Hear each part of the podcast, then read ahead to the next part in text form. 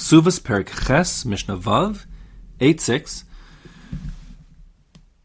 This Mishnah will talk about the woman who's the Shomeres Yavam, meaning she's waiting through Yibum, which means that her husband died. He had no living descendants at the time of his death, and therefore there's a mitzvah for the widow now to either marry um, her his brother, which is called yibum, or for them to do this chalitza procedure with taking off of the shoe, and they sort of sever their connection. But until they either do yibum or chalitza, they are connected um, and like sort of married. Okay, it's its own category, but they're sort of married. They're if he would he the Yavam, the surviving brother, would carry would move she would move in with him and they would live together, then they'd be married automatically, and it's like the marriage continues on, and there's never any ksuba payments, and he just becomes her heir, like as if he becomes steps into the, his brother's shoes and becomes the husband.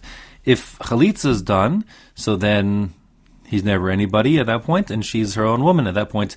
The suva payment would happen. Now, if you recall back, we have a couple issues that we'll discuss um, in our Mishnah. The first issue is may she dispose of her nechsim while she's in this shomeres yavam state, um, and the second will be um, if she dies while she's a shomeres yavam, then who inherits her? So let's take those two, each one in their own time.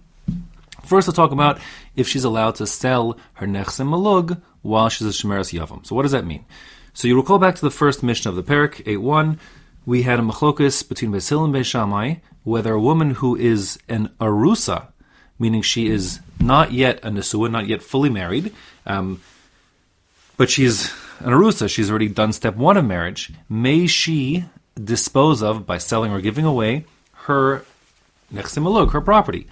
So Beis Shammai said, of course she can. What's the problem? The husband's rights to her nechsim only kick in once nesuin, part two of marriage. Until then, he has no rights whatsoever.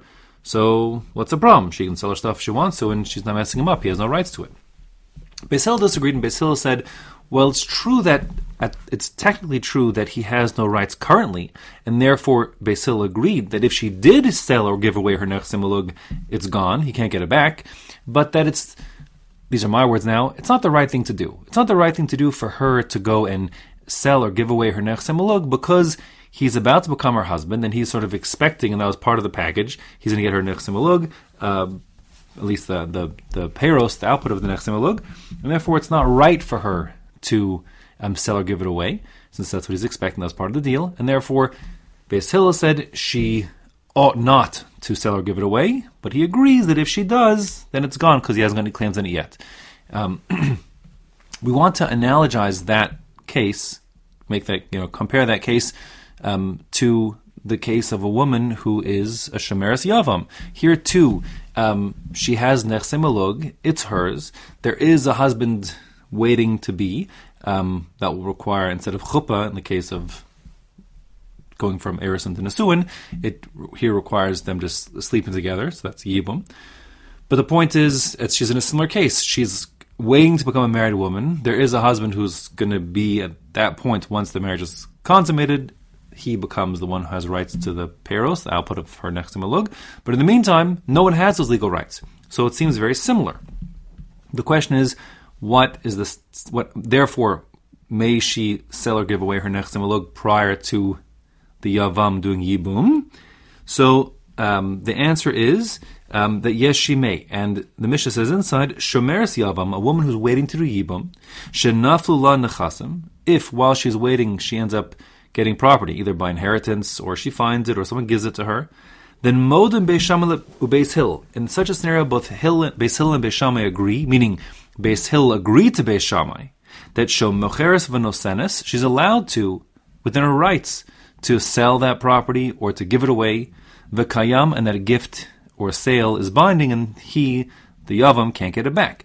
The reason why is because Beis Shammai is consistent. He says in both cases, since he has no claim, neither the the arus, the future husband, nor the yavam, the future husband, has any claims currently, so he can't. So why can't you give it away? Um, in this case here, Beis Hillel, who in the case of the arus, who's waiting to become uh, the husband proper, um, he at least had expectations, therefore it's kind of not right, if you will, because that was part of the deal. There's no such deal that happened, no reasonable expectations on the part of the Yavam, because um, it's not her husband yet. She never agreed, they never agreed to anything. She just ended up, because of whatever circumstances, ended up falling to him as like a potential wife, but there's no marriage yet, and therefore there's no problem with her giving or selling her stuff away now, even according to Beis Hillel. That's the first part of our Mishnah, like so almost stands alone. The second part of our Mishnah is if the woman, before having Yibum or Chalitza, dies, who inherits her stuff? Meaning, who gets the ksuba payments, etc. So now, um, let's just clarify. First of all, when we say the ksuba, there are these four components, okay, to what she has. Um, there's 1A, 1B, 2A, 2B, as I call it. So the 1A and 1B talk about the cash payment, 1A being the Iker Ksuba, the promise of those 200 zuz. The 1B is in the Ksuba, we written perhaps the Tosefes, the extra part of the Ksuba, which is in addition to, let's say, the, the 200 is getting, let's say, 800 more for a 1,000 total. So 1A and 1B together is a 1,000. That's cash payment. And then the Second category, 2A, 2B, talks about stuff. So 2A is her nechse tzon barzel. That's property that she brought into the marriage. It's written in the ksub and it says she brought in this flock of sheep, but it was appraised to be worth $10,000. And in the event of death or divorce, she'll be paid out $10,000. But the sheep become, you know, the husband's. That's tzon barzel. And that is written into the ksuba. That's 2A, if you will. Category 2B is her nechsim malug. This is her property, and it always was and remains her property um, throughout. So therefore, it's not written in the ksuba anything. Just that while they're married, the husband has rights to make use of the output of her nechse malug, of her of her you know, 2B, if you will, property. So we have to discuss all four of those categories. Who inherits her in the event of um, her dying prior to Yibum occurring, the Shomeres Yavam. So, make sure you know the base case. The base case. Let's say a woman, um, when a woman dies, who inherits her? So, if she's married, so then her husband inherits everything. If she's not married, so then her side of the family inherits everything. If she has children, the children get it. If she just has no children, her father gets it, and so on. You know, a little bit of a complicated story how it works out, but the point is, her side of the family, her her children or her father get it. Now, in the case of the Shomeres Yavam, so we have a bit of a tug of war here. On the one hand, she wasn't married when she died, and therefore her side of the fa- her family tree, let's call it, will say, since she wasn't married, we should get it. On the other hand, um, we'll call it his family tree, her late husband's family tree, and now the, who and her brother, his brother, the Yavam, will say, well, you know, technically we weren't married yet because we were waiting to do Yibum, but it was just a formality. We were going to do Yibum, and therefore she already had a Zika to me. She was like attached to me. She couldn't marry anybody else. We were like, it was a marriage waiting to happen. Um, and therefore, although it hadn't happened yet, it was waiting to happen, and therefore, um, I should be like the husband, and I should inherit. That's like, so there's sort of a tug of war over who should get it.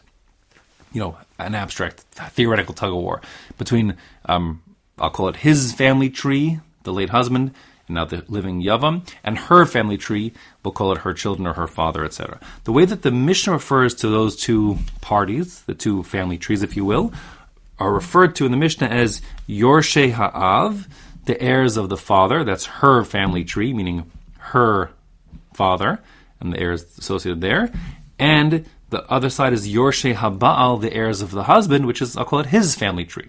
Okay? So the question is, how do we divide up her various ksuba payments and her nechsim log, which weren't written in the ksuba, in the event that she dies while she is a shomeris yava. Okay, so the Mishnah starts out by saying that if Mesa, if she dies, meaning if she had been married and then her husband died, but left her as a shomeris yavam, waiting to the yibum, meanwhile, which means at that moment, while she's a shomeris yavam, there is no payments that are made to her from her ksuba. Neither the 1A, 1B, the Iker ksuba or Tosef's ksuba, didn't get paid yet because if Yibum happens, so then it's no payment that comes to her. She just becomes married to the second husband, if you will, the Yavam, the brother, her brother-in-law, and then her ksuba continues on, but until he dies, she doesn't get any payment. Same goes with the Tzon Barzel, the nechse Tzon Barzel, which is written in the ksuba. Again, if he does Yibum, there's no payment to her. The nechse malug, on the other hand, um, always was hers. It never wasn't hers. So while she was married to her husband, then he had rights to the output of that. But now she's not married to anybody. So at the minute, the Yavam has no rights to anything, right? He will have rights when he gets married, but in the meantime, he has no rights to anything, which is exactly why she's allowed to give that stuff away now if she wants to, and it's binding. So, if while she's in the status of waiting to do Yibum, Mesa, she dies, so now who inherits her stuff? Ma yasu b'ksubasa, says the Mishnah rhetorically, what do we do with her ksuba? By which we mean 1a and 1b, the ikr ksuba and the sef ksuba, as well as 2a, the nechsemulug payment. And in addition, uva nechasim hanichnasim ima. And also, what do we do with the 2b category, meaning the nechsim that the property that goes in and out with her, as the Mishnah calls it, meaning it always was hers, um, and it had been at the at the you know the output was at the um, disposal of the husband, but now the husband's dead, so now it's back to being just hers. There's no other claimant on it. So what do we do with all these different components? So Beis Hillel Omrim, excuse me, sorry, Beis Shammai Omrim. Beis Shammai speaks first as always, and he argues on one particular point which is talking about, when he says the sentence, he's talking about nechse malug. That's very important. Get out your pencil, right into your Mishnah, if you will. Veisham is just opining on the nechse malug. Who gets that? Um, he'll agree with Beis Hillel on the other components. So as far as nechse malug goes, says Beis Shammai, yachloku yorshe habal im yorshe av. They divided up 50-50 between his side of his family tree and her family tree. Why would that be the case? Because um, it's indeterminate to whom it belongs. While what I mean by that is this: while she's a shomeres yavam, on the one hand, she's not an unmarried woman, and therefore the stuff uh, isn't the nechsim melug. Remember, if she, again, I'll repeat myself, that if she would die while she's married, her nechsim melug goes to her husband. Okay, if she dies when she's not married, her nechsim melug goes to her, you know, her family tree. Now, this woman is a Shemer Yavam. She's like, if you're familiar with you know Schrodinger's cat, she's like Schrodinger's cat. She's sort of yes married and not married at the same time. It all depends on if they do yibum. If they do yibum, then she's married, and that's the husband is the husband. If she doesn't do um, yibum, so then she's not married, and it goes to uh, she's the her family tree inherit the say malug. The problem is we're in the middle here. She hasn't not been married through chalitza, and she hasn't yet been married through yibum. So she's in the middle, and therefore both sides, her family tree and his family tree, are claiming. And in a situation where two parties are claiming something, neither one's a muchzik, neither one holds anything. It's just sort of in the air who, who, to whom it belongs. Like if you and I are walking down the street, and both of us see, you know, a ring on the floor, and each one, was, each one of us claim we saw it first. Each one claim, therefore, we should get it, and neither one, neither one is holding it. If you go to Bez, and they'll say, "Listen, split the value because we don't know to whom to give it." So same here. That's called mammon and mutal basafak. If you have money which we don't know to whom to give it, then we do yachaloku, we divide it 50-50. That's the case over here, says Beis Shammai. We don't know, it's a safek. We don't know if the marriage would have ended up in a yibum or a chalitza. We just don't know because she's dead now. And therefore, it's mutal basafak, the money, the next nechse is in question mark, and therefore, we divide it yachaloku 50-50. Ubeis Hillel Omrim, Beis Hillel disagree with that. So now, what? But they're gonna. This is get out your pencil again. The first thing it says nechasim. When Beis Hillel talk about nechasim, her property, they're actually not talking about the nechse tzon barzel, but rather the nech. Excuse me. They're not. Excuse me. When Beis Hillel start talking about nechasim, they're not talking about the nechse malug that Beis Shammai was talking about. They're talking about nechse tzon barzel first. And they say the nechse tzon barzel bechezkasan. It stays put with the people who are currently muhsa, the people who are currently legally holding it, if you will. It stays in its status, stays status quo. We don't move it out from who already, already has it. Now, that's the tzon barzel. So now the problem is, it's not clear at all who is the muchzak. When we say it stays put, stays put in whose pocket? She, she we're talking about the the thousand dollar, I think it said whatever it is, a ten thousand dollar payment she's supposed to get for the flock of sheep she brought in. So, on the one hand, so what does it mean to say it stays put where it is? Where is it? Where is that? Who is the muchzak? Who holds that now? Who's the where's the status quo? There's a Gemara Bava Basra which seems to have Machlokas um, Amoraim three ways. Um, one, and it seems to be applicable over here as well, the same idea. Meaning, one opinion is that um, since while she was, since there was no time during her life where she could demand that ten thousand dollars, um, and now she's dead, so there was never a time when she could demand the ten thousand dollars. So the status quo, the muchzik, the place where it stays, um, is with the husband, his side of the family tree. So there's no payments. They keep that Tzon Barzel payment for themselves at ten thousand dollars. On the other hand, the the the the chazaka, the muchzik status quo is like, well, who was the last person to own this flock of sheep? It was her. Right? She brought the flock of sheep in. It was exchanged for a promise of ten thousand dollars. So like she's the last one holding the sheep. She handed it over to him, but only in exchange for that. So now that means she's the muchzik. She should be getting it. So in the event that she dies, so then the people who like had the last claim on it, the Iker claim on it, should be her side of the family and should go to them. That's the second opinion on Amoraim. And the third opinion on Amoraim is uh, we're not sure. We're not sure who the muchzik is, and therefore Yachloko, we split it 50-50. Interestingly, the Shulchan Aruch ends up ruling like that third opinion, meaning when we say here Nechasim Bechazkasan, when it stays the Nechasim stay where they in their status quo, the Shulchan Aruch rules that means we don't know what that is, and therefore we divided the Nechse Tzon Barzel payment 50-50. Half goes to his family tree, half goes to her family tree. Um, Tosfos understands that that Gemara Bava Basra is not applicable over here.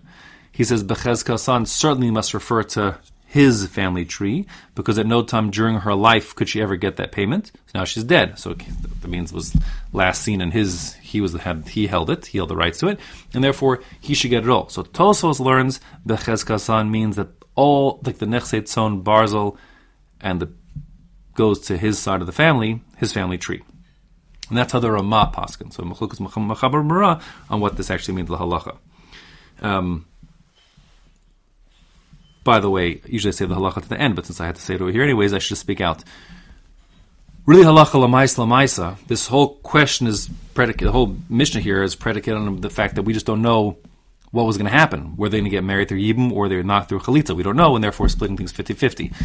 In any time and place where we know for sure there will not be a Yibum, only a Chalitza, which is everywhere nowadays, therefore there's no such safek, and therefore for sure there was never going to be a marriage, and therefore for sure it should go to her family tree. So really, although there's a machlokas machabim rama on the point I just said in the pshat here in the Mishnah, how we'd rule, I'm in real practice, since there is no there, there, there is no possibility of, of yibum, therefore um, it's there's no safek, and therefore for sure should go to her family tree.